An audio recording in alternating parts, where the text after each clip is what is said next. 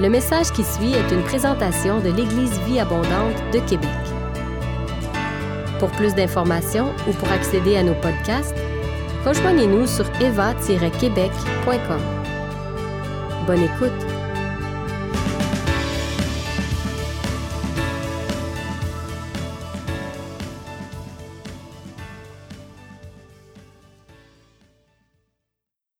Alléluia. Amen. Vous allez bien? Ouais, ça fait du bien d'être dans, de voir aussi du monde dans la salle. La dernière fois, on était ici, j'étais ici, il n'y avait avait pas grand monde. Donc, euh, les mesures Covid euh, diminuent. Donc, depuis, depuis 2020, qu'est-ce qu'on a vu? On a vu le, le monde se fermer en tant que tel. Plusieurs pays ont fermé leurs frontières, mais par la grâce de Dieu, l'évangile n'est pas fermé. Par la grâce de Dieu, l'évangile n'est pas. On ne peut pas arrêter l'évangile, peu importe ce qui se produit. Même si Satan veut tout faire pour bloquer les choses, Dieu ouvre quand même des portes. L'année dernière, ou c'est ça, l'année dernière, Dieu, je disais que depuis un an, qu'est-ce qui s'est passé? Puis c'est un peu le résumé de ça que je veux faire. L'année dernière, en juin, en juin, on a gradué. Et du mois d'octobre à novembre, ben, on a vu l'année dernière près de 3000 personnes ont donné leur vie à Jésus-Christ à travers notre prédication. Mais Dieu est tellement bon qu'il a fait encore plus. Là où on croit que nos limites, nos, nos éléments s'arrêtent, où nos, limites sont, Dieu est celui qui étend constamment nos limites. Et puis c'est un peu de ça que je veux parler aujourd'hui. Donc je, je reviens d'environ cinq semaines. Quand je dis cinq semaines, ma femme me corrige, elle dit six semaines. Donc je reviens de cinq semaines et demie de, de voyage en Tanzanie où Dieu a ouvert des portes extraordinaires, où on a vu l'évangile se propager de façon puissante toute l'équipe en tant que telle de Sifan, on a vu pas moins de 300 000 personnes donner leur vie à Jésus-Christ. Je dis bien 300 000 personnes. Et ça, c'est un counting, puisque, puisque cette semaine, juste cette semaine, il y a cinq campagnes d'évangélisation qui ont lieu là-bas actuellement, qui ne sont pas encore terminées. La dernière aura lieu aujourd'hui. Cinq campagnes d'évangélisation où c'est, encore un autre, peut-être 200, 300 000, on ne sait pas combien de personnes vont donner leur Jésus. On va voir les statistiques plus tard. Moi, je suis excité à l'idée de voir qu'est-ce que Dieu fait dans le milieu d'évangélisation. Je me souviens les premières fois où j'annonçais Jésus-Christ et puis une personne a dit oui, je vais accepter Jésus. J'étais là, j'ai dit waouh, ça c'est incroyable. de voir Dieu qui peut utiliser quelqu'un et à travers nos lèvres mortelles apporter l'évangile éternel. De voir des destinées qui sont changées. Et je crois que non seulement, alors que je donné les témoignages que je donne aujourd'hui, je crois que Dieu va faire de grandes choses dans, dans vos vies aussi. Parce que la Bible parle du témoignage comme étant le témoignage de Jésus-Christ. Ce qui veut dire que lorsqu'on raconte ce que Jésus a fait, on raconte ce que Jésus fait à travers nos vies, ça vient ouvrir la porte à une multiplication. En d'autres termes, lorsque vous voyez Dieu agir dans la vie de quelqu'un d'autre, que la personne rend témoignage, ça ouvre la porte pour que Dieu agisse aussi dans vos vies. Donc je crois qu'alors que je vais partager ça, Dieu va agir dans vos vies. Je sens la présence de Dieu en cet instant, et puis je suis très, très excité de voir qu'est-ce que Dieu va faire. Amen. Avant d'aller plus loin, je veux partager un peu un bout de texte qui, qui, qui est important pour moi dans Acte 8. Acte 8, c'est l'un des passages dans la Bible où le rôle de l'évangéliste, le, ce, que fait ce, que, ce qui concerne l'évangélisation est adressé. Donc on va lire de façon extensive. Donc si vous avez vos Bibles, je vous encourage à, ouvrir vos Bibles. On va lire euh, une grosse portion des Écritures parce que je veux pointer quelques éléments là-dedans et je crois que Dieu va nous parler à travers ça. Amen. Donc, dans Acte 8, la Bible parle, euh, je sautais, ben, je vais commencer par Saul d'abord, verset 1. La Bible dit Saul avait donné son approbation à l'exécution d'Étienne. À partir de ce jour-là, une violente persécution se déchaîna contre l'Église qui était à Jérusalem. Tous les croyants se dispersèrent à travers la Judée et la Samarie, à l'exception des apôtres. Verset 2. Quelques hommes, quelques hommes pieux d'entre eux, Étienne, euh, quelques hommes pieux enterrèrent Étienne et le pleurèrent beaucoup. Quant à Saul, il cherchait à détruire l'Église allant de maison en maison pour en arracher les croyants, hommes et femmes, et les jeter en prison. J'ouvre une parenthèse. Saul, qui a été plus tard appelé Paul, est celui qui a écrit près de la moitié du Nouveau Testament. Mais comment il a commencé? Il a commencé comme étant un ennemi de la croix. Il a commencé comme étant un adversaire de Jésus-Christ. Donc, mon point est ceci, peu importe où vous êtes actuellement, c'est très rare, ça serait difficile pour vous de commencer plus loin que Saul. Saul, a été un criminel. Donc, tout ce que je vais partager aujourd'hui vous concerne aussi. Amen. Je continue, verset 4. C'est là qui touche maintenant la prédication de l'évangile. Verset 4 dit Les croyants qui étaient dispersés parcouraient le pays en proclamant le message de l'évangile. Qu'est-ce qu'ils faisaient? Ils parcouraient le pays en proclamant le message de l'évangile. Verset 5 Philippe se rendit dans la capitale de la Samarie et prêcha le Messie à la population. Amen. J'ouvre une parenthèse pour dire il se peut que je, vais laisser 5-10 minutes pour peut-être répondre à des questions. Au cas où vous avez des questions sur tout ce qui touche les voyages d'évangélisation ou la prédication de l'évangile, il se peut que vous ayez des questions. Euh, que vous soyez en ligne ou présent ici, je vais, répondre je vais garder un 5 minutes à la fin. Je, tiens à répondre à la question. Parce que le mode idéal de comment les choses devaient se faire, quand on rentre ce genre de témoignage, ça serait comme euh, question-réponse. Ça serait le plus efficace, mais on n'est pas dans ce contexte mais on va quand même continuer d'annoncer l'évangile et puis continuer de parler. Amen. Donc, le premier point sur lequel je veux pointer, c'est le verset 4 et le verset 5. La Bible dit que les croyants qui s'étaient dispersés parcouraient le pays en proclamant le message de l'évangile. Philippe se rendit dans la capitale de la Samarie et prêcha le Messie à la population. Il continue toujours de dire, il prêcha qui? Le Messie. En d'autres termes, qui est-ce qu'on prêche? Qui est-ce qui est vraiment important de prêcher? Jésus-Christ. Donc l'évangile concerne Jésus-Christ. C'est lui qui est la clé. Sa mort, sa résurrection, c'est ça l'évangile. Amen. Et c'est ce qu'il faisait. Je vais un peu plus loin, on voit que par la suite, Saul, je dis Saul, Philippe, qui s'est rendu justement dans la capitale de la Samarie, a prêché dans cette ville-là et plusieurs personnes ont accepté Jésus-Christ. Et par la suite, Pierre, euh, Pierre et, Jean sont venus dans la ville et la Bible dit, je saute un peu, euh, dans, je continue peu, saute un peu dans, Acte 8. La Bible dit, Acte 8, 17, Pierre et Jean sont venus dans la ville et puis ils ont imposé les mains à ceux qui sont venus, ceux qui ont accepté Jésus et ils ont reçu le Saint-Esprit.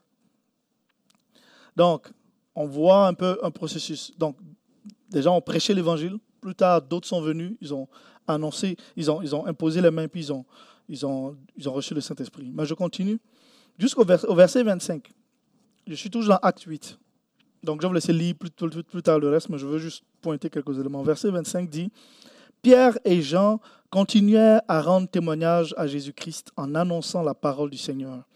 Puis ils retournaient à Jérusalem, etc. Donc ils étaient toujours dans, ce, dans cet endroit, mais il dit, ils retournaient à Jérusalem et observaient bien tout en annonçant l'évangile dans un grand nombre de villages samaritains. En d'autres termes, comment est-ce qu'ils procédaient? Ils ont annoncé l'évangile et au fur et à mesure, ils vont de lieu en lieu, ils annoncent l'évangile, les gens acceptent Jésus et puis ils continuent. Retenez bien ça. Verset 26. Un ange du Seigneur s'adressa à Philippe et lui dit, Lève-toi, pars en direction du sud, prends la route qui descend de Jérusalem à Gaza, celle qui est déserte. Donc on voit alors l'ange, l'ange du Seigneur adresse Philippe, il dit va à un endroit. Et qu'est-ce que Philippe fait? Il prend, il va là-bas. Philippe se leva immédiatement et se mit en route, et voici qu'il rencontra un haut dignitaire éthiopien, administrateur des biens de Candace, reine d'Éthiopie. Cet homme était venu à Jérusalem pour adorer Dieu. Il était sur le chemin du retour et, et assis sur son char, il lisait à haute voix un passage du prophète Ésaïe, verset 29. L'Esprit dit à Philippe, avance jusqu'à ce char et marche à côté de lui. Philippe courut et entendit l'Éthiopien lire dans, le livre du prophète Ésaïe. Alors il lui demanda, comprends-tu ce que tu lis Comment pourrais-je le comprendre comment, comment le pourrais-je? répondit-il, si je n'ai personne pour me l'expliquer. Et il invita Philippe à monter s'asseoir à côté de lui. Or, il était en train de lire ce passage de l'Écriture, semblable à un mouton mené à l'abattoir, comme un agneau muet devant ceux qui, le tondent. Il n'a pas dit un mot. Verset 33. Il a été humilié et n'a pas obtenu justice. Qui racontera sa descendance? Car sa, car sa vie sur la terre a été supprimée. Il parlait bien de Jésus. Verset 34. L'Éthiopien demanda à Philippe, explique-moi, s'il te plaît, de qui il est question Est-ce que Est-ce de lui-même que le prophète parle ou de quelqu'un d'autre? Je vous dis, il y a quelque chose qui se passe lorsqu'on annonce Jésus-Christ. L'atmosphère change. Ici, on voit le, dignitaire éthiopien en train de lire un texte qui touche Jésus-Christ. Et il dit, explique-moi de qui il est question. On peut parler de tout autre sujet. Parler, par exemple, vous, vous rencontrez des gens, vous parlez de n'importe quel autre sujet, il n'y a pas de problème. Quand vous dites le nom Jésus, il y a quelque chose qui prend place. C'est plus la même chose. Vous changez de dimension automatiquement. Parce que le nom Jésus-Christ signifie quelque chose. Même les démons le savent et ils tremblent.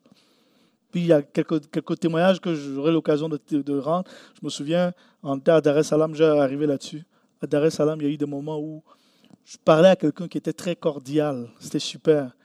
Mais quand il a réalisé qu'on on, on annonçait Jésus-Christ crucifié, je ne sais pas c'est quoi qui a pris place. C'est comme si un démon venait de surgir en lui. Il était complètement troublé. Puis de voir le salut qui arrive. Quand on commence à annoncer Jésus-Christ, ça ouvre la porte à ce que les gens soient sauvés. Amen. Je continue, verset 35. Alors Philippe prit la parole et partant de ce texte, lui annonça ce qui concerne Jésus-Christ. En continuant leur route, ils arrivèrent près d'un point d'eau. Alors le dignitaire s'écria, Voici de l'eau, qu'est-ce qui empêche que je sois baptisé? Si tu crois de tout ton cœur, tu peux être baptisé. Oui, répondit le dignitaire, je crois que Jésus-Christ est le Fils de Dieu.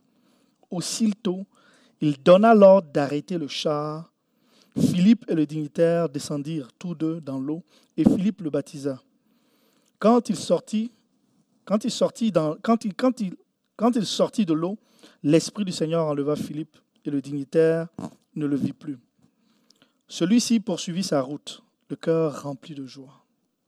Philippe se retrouva à Ashdod, d'où il se rendit à Césarée en annonçant l'évangile dans toutes les localités qu'il traversait. Pourquoi je lis tout ce passage dans Acte 8 C'est pour faire ressortir quelques points en particulier.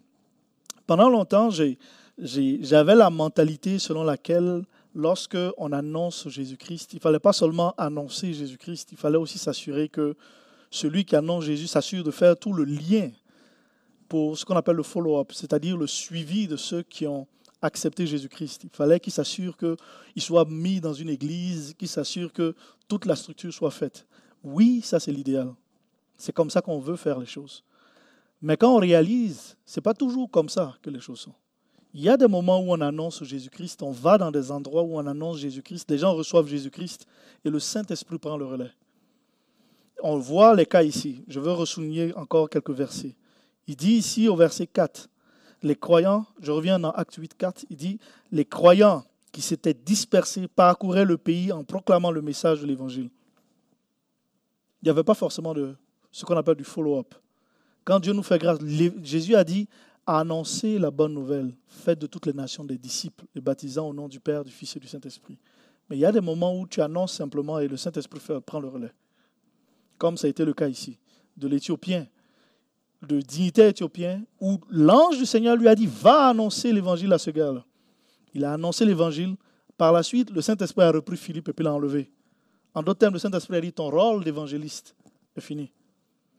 Moi, je prends le relais. Et par la suite, on a découvert justement qu'en Éthiopie, beaucoup plus tard, plusieurs personnes ont accepté Jésus à la suite de ce gars-là, sans qu'il y ait eu spécifiquement le suivi. Il y a des choses qui demeurent, hein, je ne dirais pas un mystère, mais ça ressemble un peu à ça, dans ce que Dieu fait en tant que tel dans le royaume lorsqu'on annonce Jésus-Christ.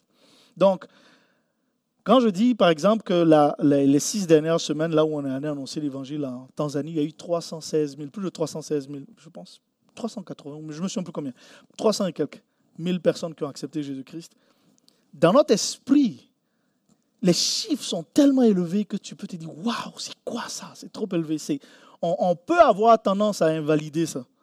Mais je vous dis, faites attention parce qu'il y a ce que Dieu fait une fois qu'on annonce l'évangile. Quand Jésus, quand les gens reçoivent Jésus-Christ, leur vie n'est plus jamais la même. Peu importe ce qui prend place immédiatement. Amen. Je dis ça simplement pour ouvrir la porte et puis maintenant témoigner de qu'est-ce qui a pris place en Tanzanie ces, dernières semaines. Je disais que l'année dernière, on a vu plus de 3000 personnes ont donné leur vie à Jésus-Christ. J'ai été en Tanzanie pendant cinq semaines et demie, six semaines selon ma femme. Donc, quelque chose comme ça, autour de cinq semaines et demie. Les trois premières semaines, j'étais à Mbea. Puis, je, je demandais, est-ce qu'on peut mettre la, slide pour Mbea Donc, j'ai essayé de, de, faire quelque chose sur le, site de Enve Prière. Ah, c'est cool, on le voit. Donc, les, les, trois, les, trois, les trois premières semaines, c'est-à-dire du 18 avril au 9 mai, j'ai été à Mbea. Mon rôle à Mbea, après avoir été formé, était d'être un, un coach. Donc, j'étais un coach et mon rôle de coach était de coacher d'autres évangélistes qui avaient été aussi formés par Christ for All Nation. Dans la ville de Mbea où j'étais, on avait 25 évangélistes qui ont été formés et qu'on devait coacher. Donc, à Mbea, euh, si on remonte un peu juste en haut, un peu avant, on a prêché environ à. ça, c'est pas on, ça, c'est juste moi, ce que j'ai organisé. Ce n'est pas tout le monde, c'est juste Angelin Quadio. Et l'équipe que j'ai coachée. Donc, j'ai organisé à Mbea 73 sorties d'évangélisation en trois semaines. Et dans ces 73 sorties d'évangélisation, on a eu 50, 50 activités d'évangélisation qui étaient destinées aux plus jeunes et 23 activités d'évangélisation qui étaient spécifiques pour les marchés publics, les villages, les coins de rue, etc. etc. Et juste à Mbea, dans la ville de Mbea, on a prêché à 42 plus de 42 780 personnes. Là-bas, personnellement, j'ai vu plus de 28 300 personnes donner leur vie à Jésus-Christ. De ces 28 000 personnes, en même temps, on, on annonce l'évangile et on priait pour qu'ils reçoivent aussi le Saint-Esprit. Et puis pour d'autres, dans d'autres contextes aussi, on priait aussi pour, que, pour, pour, les malades. Puis on a vu plusieurs, plusieurs malades guéris. Donc, si on peut descendre un peu. Donc, j'ai coaché sur le terrain 25 évangélistes formés par Sifan avec quelques photos. Parce que, comme disait évangéliste euh, Réna Bonquet, quand tu n'as pas de photos ou de vidéos, ce que tu as fait, ça compte pas. Donc, je me suis efforcé de faire des photos cette fois-ci. Donc, on peut, on peut aller un peu plus bas. Donc, on a organisé avec une cinquantaine d'activités d'évangélisation destinées aux jeunes. Il y a eu des milliers et des milliers de personnes qui ont été sauvées. J'ai jamais vu autant de personnes sauvées de toute ma vie. C'était vraiment impressionnant. Des milliers. Donc, il y a eu des jeunes, il y a eu des. Par exemple, la photo, euh, juste celle du milieu, là, à droite, euh, juste à droite ici. À droite, oui, celle-là. Ça, c'était. On était dans une, dans une école qui formait des enseignants. Donc, tout cela, ce sont des futurs enseignants. Imaginez, c'était, on est arrivé et puis Dieu a changé l'atmosphère. On était dehors comme ça. La présence de Dieu est arrivée dans la cour. Changer l'atmosphère. On est en train de chanter Alléluia juste dans la cour. Il y a la vidéo qui va avec. La présence de Dieu a rempli ce, lieu-là. Et, et, et, ça, c'est tout. Imaginez des, des, enseignants, des futurs leaders d'un pays qui donnent leur vie à Jésus-Christ. Ça crée un effet boule de neige et puis ça, avance comme ça. On peut continuer, toujours dans les photos. Et donc, il y a eu, ces éléments avec des milliers et des milliers de photos, mais je n'ai pas, euh, pas pu toutes les mettre. Et si on descend un peu plus bas, même dans les activités pour plus jeunes, on a eu plus d'une cinquantaine d'enseignants qui ont aussi accepté Jésus-Christ. Il y a eu une école, il y a une journée en particulier où, en me levant avec mon équipe, je réalisais, je dis, je sentais qu'il y avait une onction pour que Dieu voulait sauver les enseignants. J'ai dit à mon équipe, préparons tous les, tous les, tous les trucs dont on a besoin, parce que Dieu va sauver les enseignants. On est arrivé dans une école où on a prêché Jésus-Christ. 18 profs donnent leur vie à Jésus-Christ. La même journée, on a quitté ce lieu, on est allé dans une, dans, une autre, dans une autre école. Il y a eu une autre dizaine de profs qui ont donné leur vie à Jésus. Après, on est allé encore une autre dizaine. Encore. Donc, juste la seule journée, il y a eu une quarantaine. Il y a eu des moments où on arrivait dans des lieux ou dans des écoles. Je me souviens, on arrivé dans une école privée, une petite école privée d'une centaine de personnes. Là-bas, 100, 100 personnes, c'est vraiment c'est petit comme école. Parce qu'ils ont des écoles qui, qui ont des nombres incroyables. Donc, on est arrivé dans une petite école privée. Dans l'école privée où on a prêché, il y, a eu, il y avait 100, étudiants. Il y a eu, euh, je pense, près de 99 ont accepté Jésus facilement. Et presque tous les profs ont accepté Jésus-Christ. Il y avait, il cinq profs présents ce, jour-là. Je pense qu'ils sont présents dans la photo, dans l'une, des photos justement qui, qui, est affichée là. Et c'est juste dit qu'on a été vraiment bénis en tant que tel de ce que Dieu a fait en annonçant Jésus-Christ. Je continue toujours le témoignage. Dans l'autre photo qui vient aussi après, euh, on a aussi ce qu'on appelle les gospel trucks. Gospel trucks, c'est comme si on a des camions spécifiquement équipés avec des systèmes de son qui vont avec, et, euh, équipés pour annoncer l'évangile avec des micros. Donc, on va dans les marchés publics, on va dans les villages, on allait dans les villages annoncer Jésus-Christ. On fait nos cultes en pleine rue, en pleine rue. Dieu guérit des gens en pleine rue. Il y a justement ce, il y a une des photos euh, en avant à droite, c'était un homme qui avait un problème de vue. La première photo en haut à droite, c'est un homme qui avait un problème, il n'arrivait pas à lire, il a été guéri là, juste là, cet homme-là. Puis il est venu rendre témoignage, il n'était pas capable de, il avait des problèmes de vision, il a été guéri juste sur le marché. C'était tellement glorieux. Et c'est, il y a des choses, je, je dis, et puis j'ai encore des frissons. On peut retourner à l'autre photo avant, à, la liste de photos. Donc si on descend, vous allez voir, par exemple, juste en haut à gauche, c'est comme en plein marché. Je ne sais pas si vous voyez les, les étalages de tomates et puis tout ça. Ça, ça fait partie de notre euh, lieu de culte. c'est là, où, là où on annonce Jésus. En pleine gare, on annonçait Jésus. En plein marché, on annonçait Jésus-Christ. Dans les villages, et puis tout ça, on annonçait Jésus-Christ. Dans les stations de train, euh, on annonçait Jésus-Christ. On a vu beaucoup, beaucoup de personnes accepter Jésus-Christ. Si on descend sur la, section d'après, tout ça, c'est Mbéa en passant.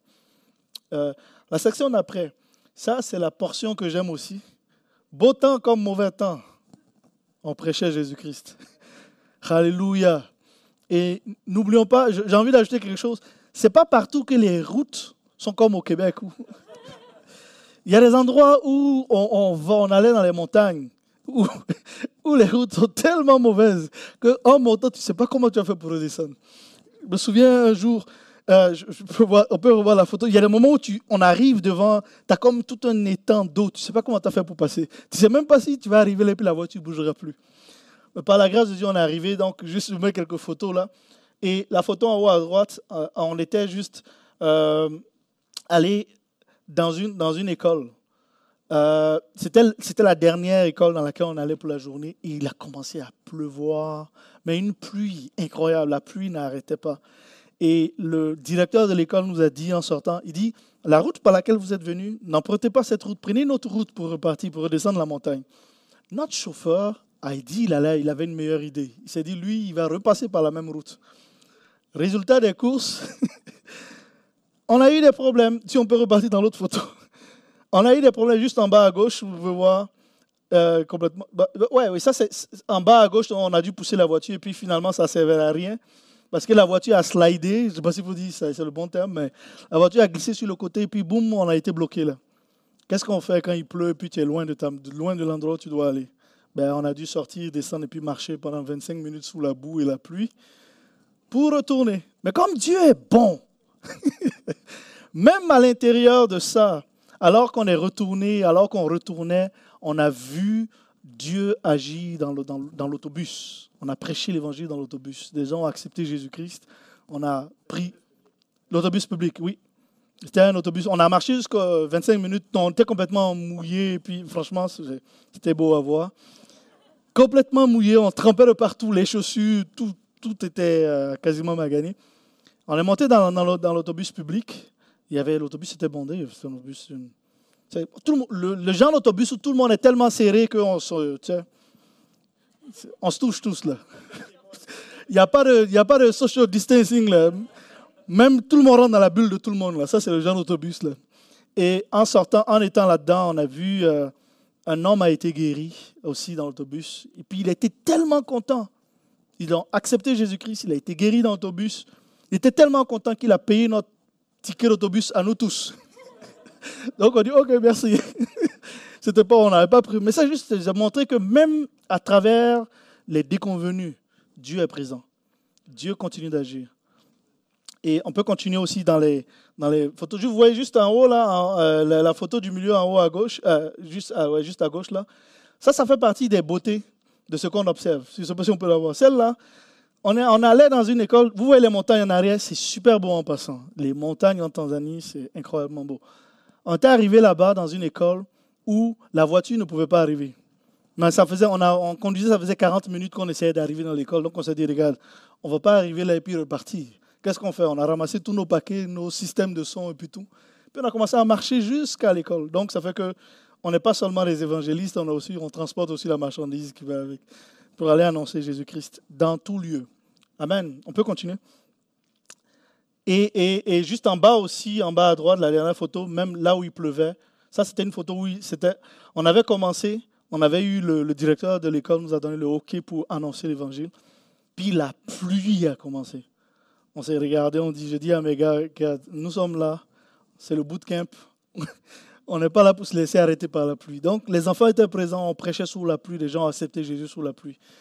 Ils ont été, ça fait comme une sorte de baptême d'eau. Je ne sais pas si ça compte pour un baptême d'eau, mais, mais c'est, une sorte de. Donc, ils ont accepté Jésus, ils ont été baptisés. Ça, c'était la bonté de Dieu. Amen. Donc, ça, ça fait partie des choses. Il y a eu aussi plusieurs rencontres inattendues. Si on regarde, on repart un peu. Plusieurs rencontres inattendues. Euh, juste en haut à gauche, en haut, la première photo à gauche, là, c'est ça, c'est le monsieur qui a été guéri. Il était malade depuis je ne sais pas combien d'années. Il a été guéri dans l'autobus. C'est lui qui a payé pour notre ticket d'autobus. Il était tellement content de ce monsieur-là. Donc, euh, on peut continuer aussi. On voit aussi juste là euh, la photo du milieu, celle, celle, euh, oui, celle-là. On était sorti dans une, on était sorti d'une école et il y avait un jeune homme qui avait tellement soif de Dieu. J'avais jamais vu quelqu'un avoir aussi soif de Dieu. Il disait priez pour moi. On a prié pour lui. Il a été baptisé du Saint-Esprit là. Il prie, parlait en langue juste là, rempli du Saint-Esprit. Et juste dans ce même spot là, notre chauffeur, le chauffeur qui nous conduisait, c'était un musulman. D'ailleurs, tous les chauffeurs là-bas étaient musulmans, par la grâce de Dieu. Le chauffeur qui nous conduisait était un musulman et ce gars a été guéri. Ça faisait 10 ans qu'il avait mal à la poitrine. Il a été guéri juste exactement dans le même spot. Je n'ai pas pu mettre la photo, mais c'est exactement dans le même lieu. On peut voir les autres photos aussi. On a vu vraiment Dieu nous faire grâce. Dans, on est allé. Ça, c'est après, il y a des directrices d'école qui ont été touchées par, Dieu. On a une dame ici, juste là, euh, la celle du milieu là. Euh, c'est cette dame là. Ça, c'était une dame. On allé dans son magasin. J'avais, on était revenu. On avait envie de manger du chocolat, donc on s'est arrêté dans un endroit pour manger du chocolat dans son magasin. Puis il y a un, un de nos évangélistes qui a une parole de connaissance pour elle. Puis il a prié pour elle, elle a été guérie aussi.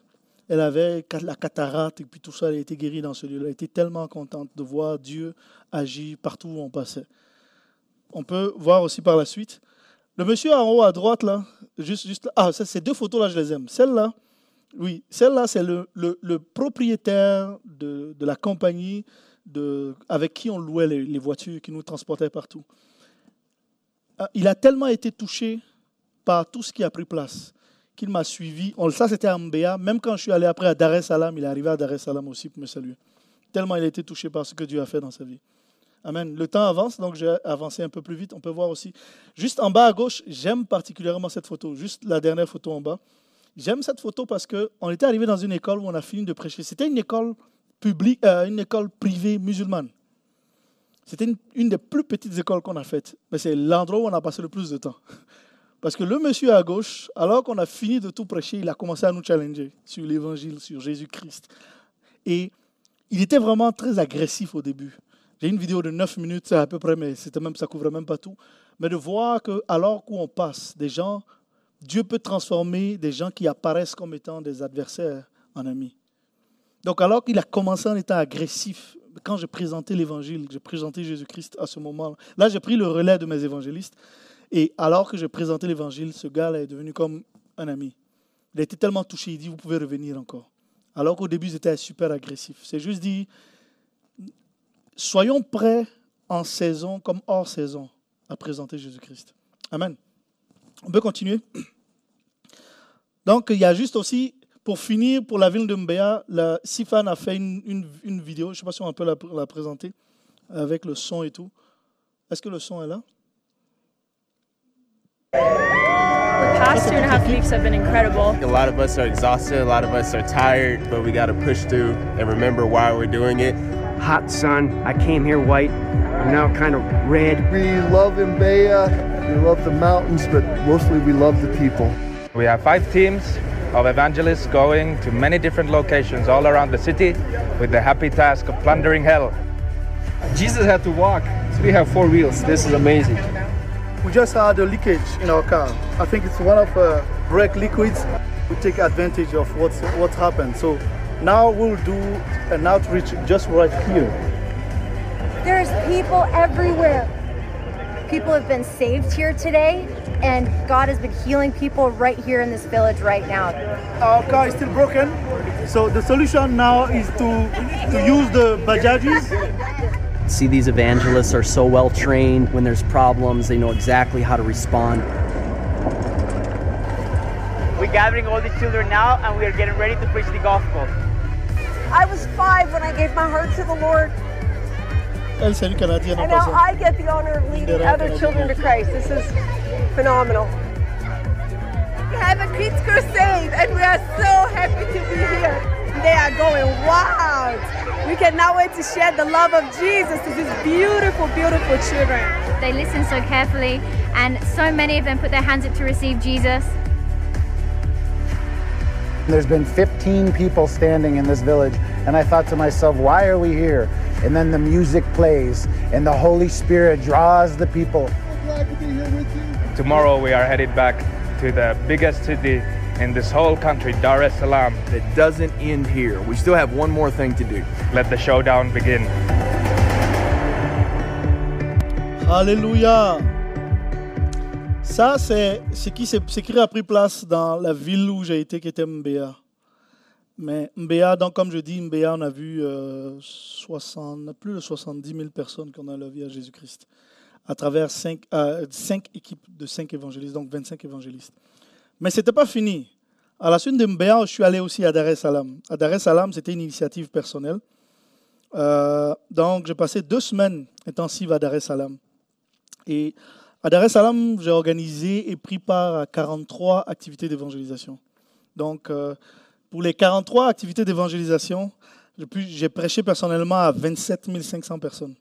Puis, j'ai vu plus de 19 000 personnes accepter Jésus-Christ à Dar es Salaam. C'est une grosse ville, près de 7 millions, un peu plus de 7 millions quelque chose d'habitants. Grosse ville, il y a du monde partout. Et c'est une ville à majorité musulmane. L'une des choses que je disais simplement, c'est que on s'est vu refuser l'accès à plein d'endroits. Dar es Salaam, c'était comme une autre. On sortait de Mbea, qui était comme le club des amateurs. Dar es Salaam, là-bas, c'est autre chose. Là-bas, des gens peuvent être directs. Il y a des endroits où on tente de prêcher, où on venait nous arracher le micro. Ça vous donne une idée. on pouvait train de voir plusieurs choses. Mais à travers ça, Dieu s'est manifesté. J'ai vu la présence de Dieu nous, porter. Il y a des moments où j'étais tellement découragé. Il y a une journée, là, je dis Seigneur, ça c'est la dernière école que je fais. Après ça, là, si les portes s'ouvrent pas, je rentre chez moi. Qu'est-ce que je fais ici d'abord? Mais on a vu Dieu agir puissamment. Et il y a plusieurs, euh, on peut monter quelques photos. À Dar es Salaam, j'étais plus coach. C'est moi qui prêchais maintenant. Je prêchais avec un, autre groupe d'évangélistes. Et c'est toutes des photos qui me sont très chères de voir qu'est-ce que Dieu a fait. On peut les descendre. Ah oui, j'aime cette photo en bas, juste celle-là, en bas à gauche. Celle-là, c'était une école où on est arrivé. C'était une école euh, de, de toute, la, toute la portion de ceux qui sont à gauche là-bas, c'était des sourds. Ils n'entendaient pas. Donc, moi qui suis francophone, je prêchais en anglais. J'avais un traducteur qui prêchait en swahili. Et il y avait un autre gars qui prêchait en langage de signes. C'était comme différentes couches. Même à travers ça, des gens ont accepté Jésus-Christ. Imaginez, ce sont des gens qui n'ont peut-être jamais entendu parler de l'Évangile. Et Dieu a ouvert des portes pour qu'on ait accès à eux et qu'on annonce l'Évangile et puis ils ont accepté Jésus-Christ. On peut continuer? Je vais aller un peu plus vite. Donc, il y a eu des milliers et des milliers et des milliers de personnes qui ont accepté Jésus-Christ à, Dar es Salaam. Comme je dis, je pense c'est 20 29 000, je pense. C'est ça, 20 19 000 qui ont accepté Jésus-Christ à Dar es Salaam. Il y a eu des endroits où on conduit pendant des heures, enfin, pas des heures, pendant près de 30 minutes à 40 minutes pour arriver dans des endroits super reculés. Et puis, tu, rencontres juste 10, 10 personnes. On bénit Dieu. Que ce soit pour prêcher à trois personnes, pour moi, ça a autant de valeur que de prêcher à plusieurs milliers de personnes. Et je bénis Dieu pour tout ce qu'il a fait. Euh, je vais euh, sauter pour arriver. Il y, a, une école en particulier, là où j'étais comme un professeur, là, comme si j'enseignais les maths. Si on peut revoir les photos, il y en a une en particulier que j'aime bien, celle du milieu en haut. Là. Celle-là, oui. Celle-là, c'était une école euh, musulmane où le directeur de l'école était musulman. J'ai dû forcer pour rentrer dans cette école. Les étudiants, c'était une école secondaire, ils s'apprêtaient à, avoir leurs examens. Et le, le, directeur de l'école m'a dit, tu prêches, tu peux parler, mais tu ne parles pas avec le micro et tu ne joues pas de chant si tu finis. Donc organise-toi et tu as 10 minutes pour prêcher l'évangile. Donc j'avais quelques challenges. Mais par la grâce de Dieu, j'ai pu annoncer Jésus-Christ là-dedans. Il y avait, ils étaient environ 500, donc on a utilisé juste notre voix. Et de ces 500, il y a eu autour de 200 personnes qui ont donné leur vie à Jésus-Christ, des étudiants de, secondaire. C'était un vrai privilège. On peut, on peut re- continuer? En bas à droite, c'était aussi une autre, une autre école du secondaire, juste là. Oui, celle-là. Ça, c'était une autre école. J'aime beaucoup cette photo parce qu'ils étaient aussi en attente de leurs examens. On a dû négocier pour. J'ai récupéré ceux qui étaient présents, qui attendaient de faire leurs examens. Ils ont reçu Jésus-Christ. Maintenant, ils pouvaient passer aller, aller, faire leurs examens. Amen. Donc, par la suite, on a aussi euh, fait des activités d'évangélisation. On avait euh, notre traducteur. D'ailleurs, la plupart de nos traducteurs étaient des pasteurs, presque tous nos traducteurs. Et là-bas, notre traducteur était un pasteur. Il avait une petite église. Il avait une église de 15 personnes environ. Donc, on est allé visiter l'église et puis on s'est dit, c'est une vraie honte que des évangélistes, tu traduis pour des évangélistes et tu demeures avec le même nombre de personnes. On s'est dit, OK, avec mon, avec mon ami Michael, on est allé et on est allé faire des campagnes, des activités d'évangélisation autour de son église pour qu'il y ait des gens qui acceptent Jésus. Et puis, on a eu 27 personnes qui ont donné la vie à Jésus-Christ dans ce contexte, dont plusieurs qui ont été guéris. Et il y en a un en particulier que j'aime, en bas à gauche, juste à gauche, là, celle complètement à gauche. Oui, celle-là. Ça, j'aime cette photo-là. J'aime cette photo parce que c'était, euh, c'était un élément où pour moi ça testait ma foi, dans le sens où on était arrivé dans un coin de rue où on prêchait Jésus-Christ. Après que Michael ait prêché, moi je devais prier pour les malades. Donc je dis, OK, qui, sont les gens qui sont malades? Levez vos mains. Personne ne lève sa main. J'ai dit, c'est quoi ce coin où tout le monde est guéri? C'est quoi ce truc? C'est vraiment bizarre. Donc j'ai dit, OK, j'ai failli ne pas prier pour les malades. Mais j'ai dit quand même, je vais prier par la foi. J'ai dit, OK, peu importe, là où vous avez mal, mettez vos mains, puis je vais prier. J'ai prié pour les malades. Puis je dis, OK, donc moi j'ai laissé comme ça. Je n'ai même pas demandé qui était guéri. Donc on finissait, et puis on était en train de wrap up everything, ramasser, euh, de, de, de, finir la rencontre. Puis il y a un gars qui dit, j'ai un témoignage. Je dis, témoignage de quoi? Tu témoignes quoi? Il n'y a rien, il n'y a pas eu de... Personne n'a levé sa main. Il dit, j'ai été guéri. J'ai dit, quoi? Donc je l'ai récupéré pour prendre ce témoignage. Il avait une tumeur, ça faisait plus d'un an qu'il avait une tumeur. Et il, est allé à l'hôpital, les gens lui ont dit qu'il devait être opéré. Mais il dit, euh, quand il est arrivé, il dit qu'il avait peur de lever sa main, quand j'ai dit de lever la main. Mais en cachette, il a mis sa main là où il avait mal. Il a senti la chaleur de Dieu venir, puis il a senti une fraîcheur. Toute la douleur est partie. Il dit, la chose que j'aime là-dedans, ça c'est son témoignage, c'est que je n'ai pas à payer. J'ai dit, tu as tout compris. Le salut est gratuit, la guérison en Jésus est gratuit, le Saint-Esprit est gratuit. Les choses les plus importantes dont on a besoin, Jésus nous les a données gratuitement à travers son sang. Amen. Euh, je termine pour dire simplement deux choses. Euh, je, suis, j'ai aussi, euh, à Dar es Salaam, j'ai aussi été invité par un pasteur pour aller prêcher dans son église. Et là-bas, je prêchais dans son église, il y a eu plus de quatre personnes qui ont donné leur vie à Jésus-Christ. En passant, ce n'est pas parce que quelqu'un est assis dans une église qu'il a accepté Jésus. Juste pour nous, comme ça. Quoi.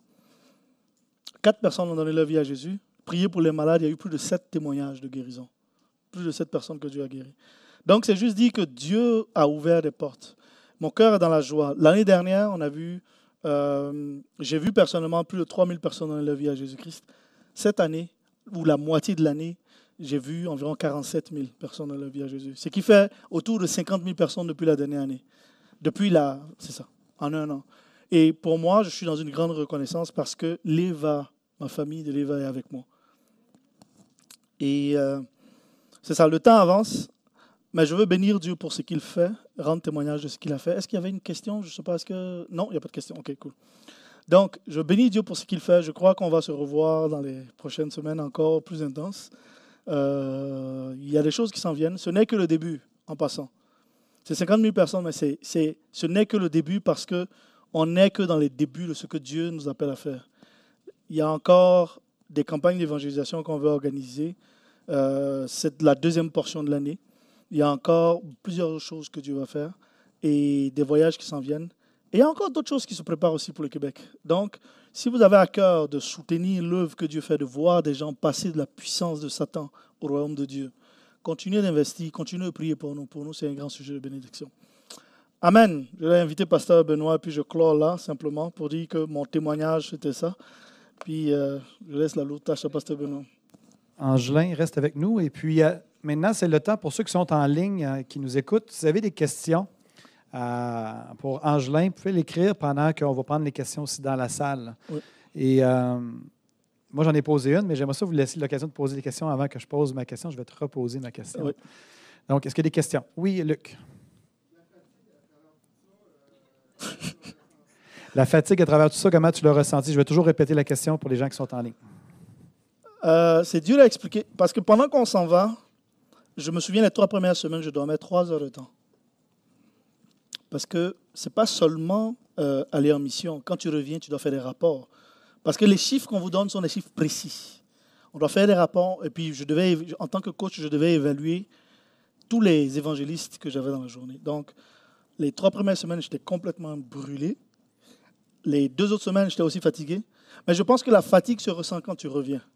Pourquoi? Parce que là-bas, il y a une grâce. C'est comme Dieu te porte. Dieu te porte. Mais quand tu reviens, c'est là que tu reviens à tes propres forces et puis tu vois que moi, je ne suis pas si fort que ça finalement. Besoin de repos. Donc, je pense que la chose importante quand, quand on revient, c'est de, de, la, de, la, même manière qu'on a passé du temps dans la présence de Dieu, qui nous a chargés avant qu'on parte, quand on revient, on doit être rechargé par Dieu. Amen.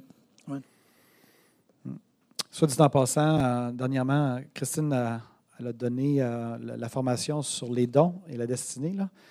C'était excellent. Euh, on va le redonner au mois de septembre. On vous encourage à vous inscrire. Mais une des choses qu'on parle dans cette formation-là, c'est l'importance de trouver, trouver, son sweet spot dans, dans le corps. Et, et, Angelin est dans son sweet spot. Là. Angelin, quand il part en Tanzanie, là, toutes les vidéos qu'il m'a montrées, les photos, là, il est heureux. Il est vraiment comme un poisson dans l'eau. Avec euh, fatigue, pas fatigue, il a un cœur heureux. Amen. Donc, ce n'est pas un enjeu pour lui. Après ça, on prend soin de lui, puis on le flatte, puis on dit c'est un bon garçon. Quand il revient, juste pour l'encourager, parce que là, il la batterie est à terre. Et puis quand je reviens, c'est ça. Une seule neurone fonctionne. À Autre question. Il y avait une main levée. Oui, José.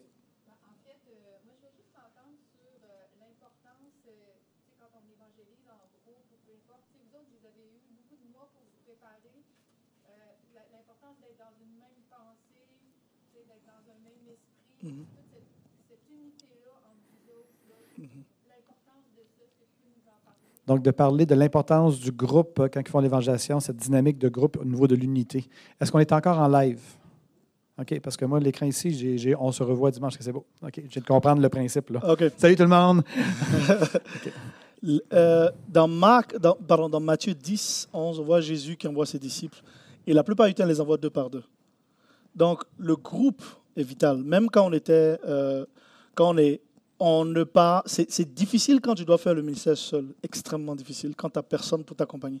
Même là, on parle du groupe, on parle du groupe présent là-bas, mais je dirais qu'il y a un groupe aussi qui doit être présent à la maison pour vous envoyer. On voit dans Romains, Romains 10 où la Bible parle, où, où il dit comment annonceront-ils, comment entendront-ils parler s'il n'y a personne qui prêche? Et comment quelqu'un prêchera s'il n'y a personne qui est envoyé? Donc, ça, le point, c'est qu'il y a comme toute une chaîne dans le processus d'évangélisation. Donc, avant que quelqu'un parle ou annonce Jésus-Christ, il y a quelqu'un qui a envoyé au départ. Donc, tout le processus est extrêmement important, extrêmement vital. Donc, l'aspect du groupe, je dirais, personne ne peut faire ça seul. On parle, je donne des chiffres, je dis 50 000 personnes ont accepté Jésus-Christ, mais je n'aurais pas pu faire ça seul. Ce n'est pas, pas justement, c'est toute une équipe qui est en arrière. Et la structure de Sifan a aidé beaucoup en Tanzanie, et à Dar es Salaam, où c'était mon initiative personnelle, j'ai été aussi avec un autre évangéliste. Donc on a dû s'encourager les uns les autres. Au début, on était ensemble, après on s'est séparés pour augmenter le nombre de personnes qui étaient sauvées. Donc, ce n'est pas quelque chose qui peut être fait seul, ce n'est pas possible. Est-ce que ça répond à la question, José? Oui. John.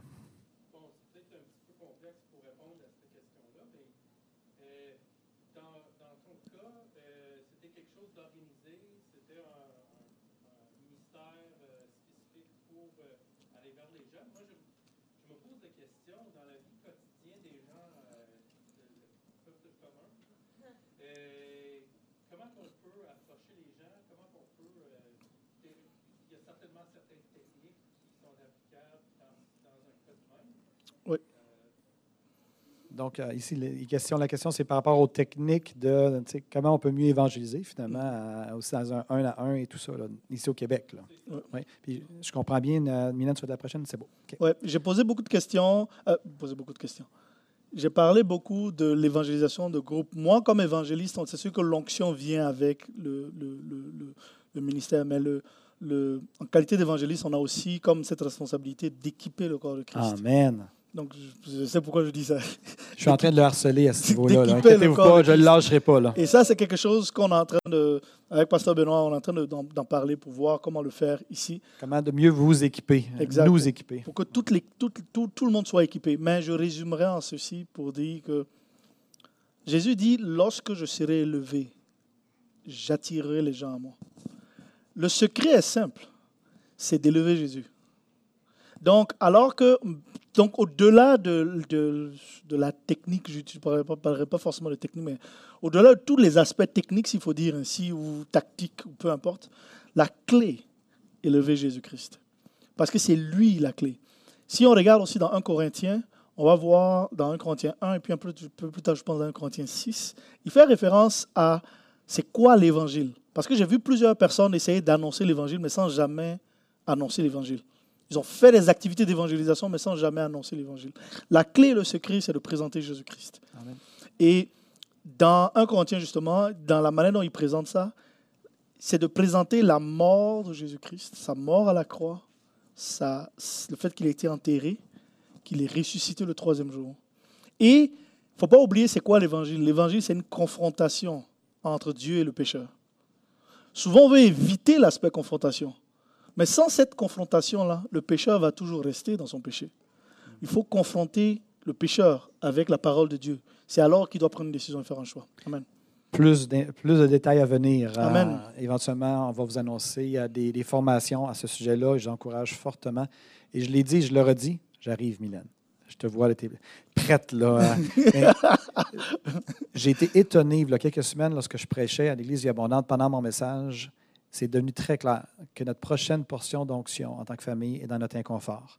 Et une partie, une de, ces, une partie de cette zone inconfortable-là, c'est l'évangélisation. Il y a la notion d'avoir le courage d'évangéliser, mais il y a aussi la notion de se former pour être plus habile dans l'évangélisation, comme dit John. Et ça, on veut que le peuple de l'Éva, la famille Éva, qu'on devienne meilleur, plus stratégique euh, et vraiment avec le cœur du Seigneur dans l'évangélisation. Mylène.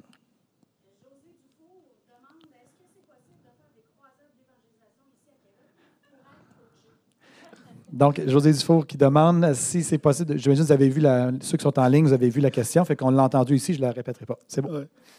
La chose intéressante que j'ai envie de dire, je ne sais pas si vous savez, pendant, dans cette même salle, dans ce même lieu où on est, en 2017, j'ai eu une vision. On avait veillées de prière ici, euh, chaque, euh, chaque, chaque mois. Et en 2017, j'ai eu une vision. J'ai eu une vision qu'on était sur les plaines d'Abraham. Et il y avait une grande campagne d'évangélisation. Et dans la vision, il y avait du monde partout qui remplissait les plaines d'Abraham. Et puis dans la vision, j'ai entendu une voix qui disait Appelle mon peuple, appelle, je veux que tu appelles les fils d'Abraham à revenir à la maison. Sur les plaines d'Abraham. Sur les plaines d'Abraham. Donc c'était une prophétie, une vision que je recevais. Et c'est à partir de ça que Dieu a commencé à nous conduire. Donc est-ce qu'on va avoir une campagne d'évangélisation à Québec? Personnellement, on s'en va pour ça.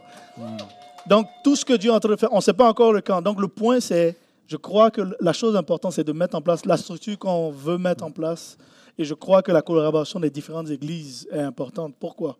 Parce que lorsqu'on annonce Jésus-Christ, tous les gens qui vont accepter Jésus-Christ, on veut les rediriger dans les églises. L'évangéliste, en fait, c'est qui? C'est comme quelqu'un qui, c'est comme un pêcheur qui vient avec son filet. Il n'a pas de barque en lui-même, il a juste le filet. Et puis il sait comment pêcher.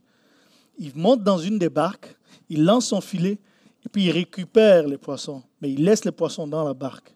Après, il sèche ses filets, puis il va ailleurs. C'est ça un évangéliste. C'est ça notre rôle. Donc, on parle de campagne d'évangélisation non seulement à Québec, mais il y a aussi des choses qui sont sur, sur mon cœur en particulier, sur nos cœurs. C'est de pouvoir annoncer Jésus-Christ dans les réserves Oui. euh, autochtones. Ça, c'est quelque chose qui brûle sur notre cœur d'aller de lieu en lieu pour annoncer Jésus-Christ. Mm. Et je crois qu'ensemble, si on se met ensemble et que Dieu vous met à cœur, je vous dis, Dieu ne va pas venir vous parler, euh, mon fils, donne. Il ne va pas faire ça. Il va, ça sera une voix tranquille, tout douce, qui va vous dire, cette voix qui est dans votre cœur, qui vous dit, tu dois t'impliquer un peu plus, c'est la voix du Saint-Esprit. Ne t'attends pas à ce qu'il crie. Dieu ne fait pas comme ça. Il va parler doucement. Mais ce n'est pas parce qu'il parle doucement que ça veut dire que ce n'est pas important. Ce n'est pas parce qu'il parle doucement que ça veut dire que ce n'est pas urgent. Donc si Dieu vous parle doucement, il dit aujourd'hui même, si vous entendez sa voix, n'endurcissez pas vos cœurs. Donc commencez à agir alors que vous agissez. Il y j'aime, je vais finir avec ceci. Ah, moi, j'ai une question encore. là. Ok, super. Réna Bonquet disait, question. Réna Bonquet disait que Dieu ne reste pas assis avec ceux qui sont assis. Dieu est en marche avec ceux qui bougent. En d'autres termes, au moment où vous commencez à bouger, à agir, que ce soit en investissant euh, dans l'œuvre de Dieu, que ce soit vous-même en essayant de vous former, que ce soit en allant annoncer l'évangile, à ce moment-là, je vous dis, vous allez voir des anges de Dieu qui vont commencer à vous pousser. Il y a des moments où je me sentais complètement vide, mais j'ai senti comme des anges me porter comme ça. Et je sais que j'ai fini ma journée, et je sais que ce n'est pas par mes propres forces que j'ai fini ma journée. Donc, c'est ça que je voulais dire. Je me suis, euh, j'ai été prendre une marche avec Angelin euh, dernièrement, puis il me racontait qu'il y avait des moments où il prêchait l'Évangile. Et il dit, et littéralement, à un moment donné, là, il sentait la, l'onction de salut là, qui venait. Là. Puis ça, là, j'ai vu dans son regard, quand il me parlait de ça, là, il, a réalisé la puissance de l'Évangile pour sauver. Et que cette, cette dimension-là vi- vient quand on prêche l'Évangile, quand on témoigne, on fait de l'évangélisation. Et euh, on, prie, on, on prie vraiment que le Seigneur puisse nous amener à être pertinent Ouais. dans la manière de, de- de faire l'évangélisation ici au Québec. Euh, avant que tu pries pour nous, euh, Angelin, moi, je t'ai posé la question. euh, on voit les statistiques, tu as écrit euh, des milliers et des milliers de personnes. Et pour nous, en tant que Québécois, c'est comme surréaliste, cette dimension-là. C'est comme si on n'arrive pas à, comme tu disais dans ton, dans ton, dans ton partage, que c'est comme si notre cerveau de Québécois, on a tellement vu des, conversions au compte-gouttes. Puis j'ai dit, je t'ai posé la question dans le parc en disant est-ce que c'est un évangile dilué que vous annoncez ou est-ce que c'est un évangile, euh, le plein évangile, puis euh, auquel les gens sont vraiment confrontés et tout ça? Donc, est-ce que c'est juste de lever la main des statistiques ou Mhm. c'est vraiment un évangile, le Mhm. plein évangile, Mhm. qui est annoncé là-bas en Tanzanie? on, évan- on- on annonce le plein évangile. Pourquoi? Même, même tous nos, nos- l'évaluation qui est faite, par exemple, de tous les évangélistes, on évalue est-ce que c'est l'évangile qu'ils annoncent ou est-ce qu'ils annoncent l'évangile dilué. Ils sont notés là-dessus. Tout le monde est noté là-dessus. Donc on regarde, est-ce que tu prêches la croix? Est-ce que tu prêches le sang de Jésus-Christ? Est-ce que tu prêches la résurrection de Jésus-Christ? Et c'est particulier parce qu'en annonçant l'évangile, on n'est pas en train de parler au cerveau des gens. On parle à leur esprit. C'est seulement, la Bible dit que c'est seulement l'esprit qui peut comprendre les choses de l'esprit. Donc, l'une- donc, ce qu'on annonce, on n'est pas, n'arrive pas pour, pour juste raconter des histoires belles et puis dire, pouvez-vous lever la main? Non, non. On parle de la croix, du sang. D'ailleurs, Et quand, et quand ils lèvent la main, quand ils lèvent la main, ils savent exact. pourquoi qu'ils lèvent la main. Exact. Et on présente aussi l'importance de la repentance. Donc, quand il lève la main, c'est est-ce que tu veux accepter Jésus comme Seigneur et Sauveur? Est-ce que tu veux que Jésus efface tes péchés? Est-ce que tu veux faire de Jésus le Seigneur et le Sauveur de ta vie? C'est ça la question principale. Donc, quand les gens lèvent la main, c'est à ça qu'ils lèvent la main.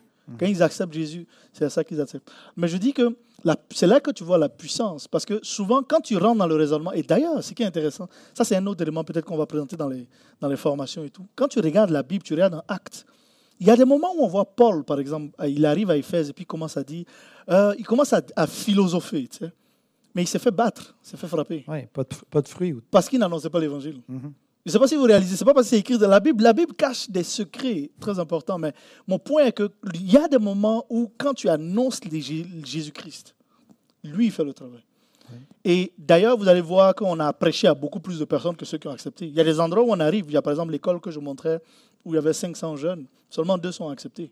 D'autres sont là. Puis il y en a qui disent Vous voulez changer notre religion Puis ils se, ils se raidissent. D'autres vont se raidir. D'autres vont pas accepter du tout. Donc, j'ai même prêché à l'un de, mes l'un de mes chauffeurs. Il m'a dit, l'un des chauffeurs avec qui j'étais en MBA, il m'a dit euh, Angelin, je t'ai vu aller pendant deux semaines, trois semaines. J'ai vu que Dieu, c'est ce- c'est un musulman, il m'a dit J'ai vu que Dieu est venu en BA à travers toi. C'est ce que mon chauffeur musulman m'a dit. Mais même à ce gars-là, qui a vu Dieu sauver plusieurs personnes, j'ai pris plus de 30 minutes pour prêcher à ce gars. Il n'a pas voulu accepter Jésus. C'est juste vous dire que c'est comme. Chaque être humain est libre. Exact. Mais notre rôle, c'est de leur présenter qui est le choix. En effet. Amen. Exact. Angelin, l'évangéliste, est-ce que tu peux prier pour nous? Mais avec, la, Amen. avec cette perspective d'évangéliste, et on veut avoir cette onction, cette grâce sur nos vies. Amen. Euh, je vais demander à ceux qui sont présents dans la salle ou ceux qui sont à la maison, est-ce que vous sentez que vous voulez que Dieu vous utilise pour... Levez vos mains.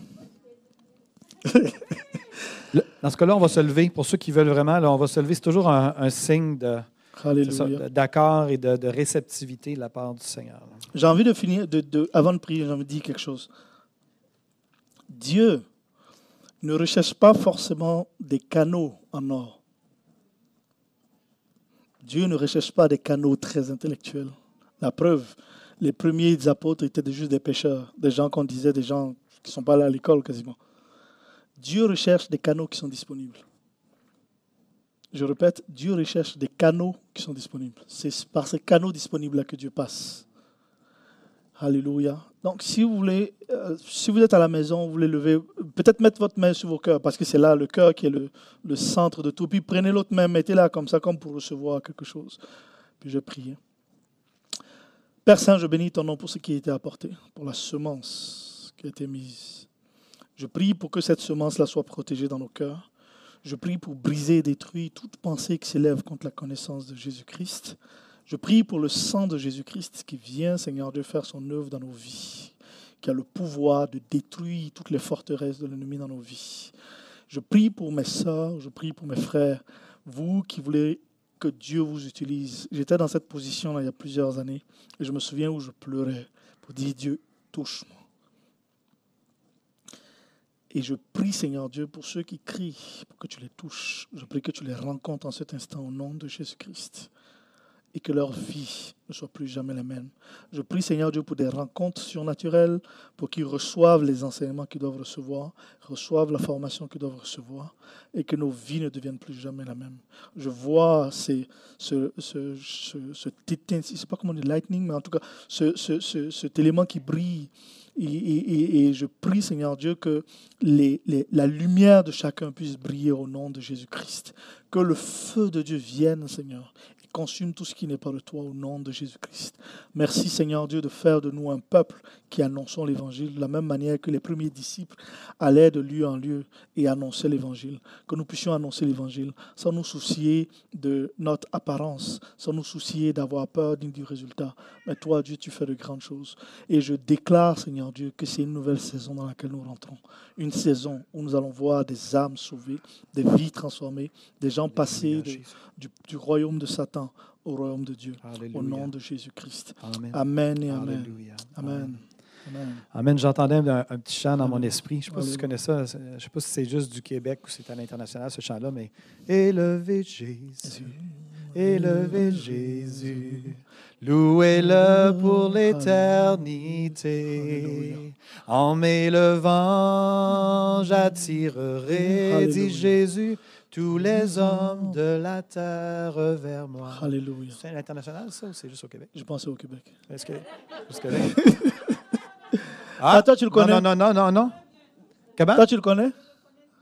Ah! Mais, mais est-ce que ça dit après acclamer Jésus? Oui. Ok, donc c'est. Ok. Je pense que je l'ai déjà entendu avant. Cette version-là, d'accord. Donc, élevons Jésus, puis lui va attirer les hommes et les femmes à lui. Amen. Amen. Bon dimanche, tout le monde à la, maison. On vous bénit. Bye bye. Et inscrivez-vous, venez nous voir à l'espace. On veut vous voir. Euh, On va être full house à chaque dimanche. Donc, au plaisir. Salut tout le monde. Amen. Vous avez aimé ce message, nous vous invitons à vous joindre à nous lors de nos rencontres du dimanche matin. Vous trouverez l'horaire et l'emplacement de nos réunions sur notre site internet eva-québec.com. N'hésitez pas à communiquer avec nous et que Dieu vous bénisse.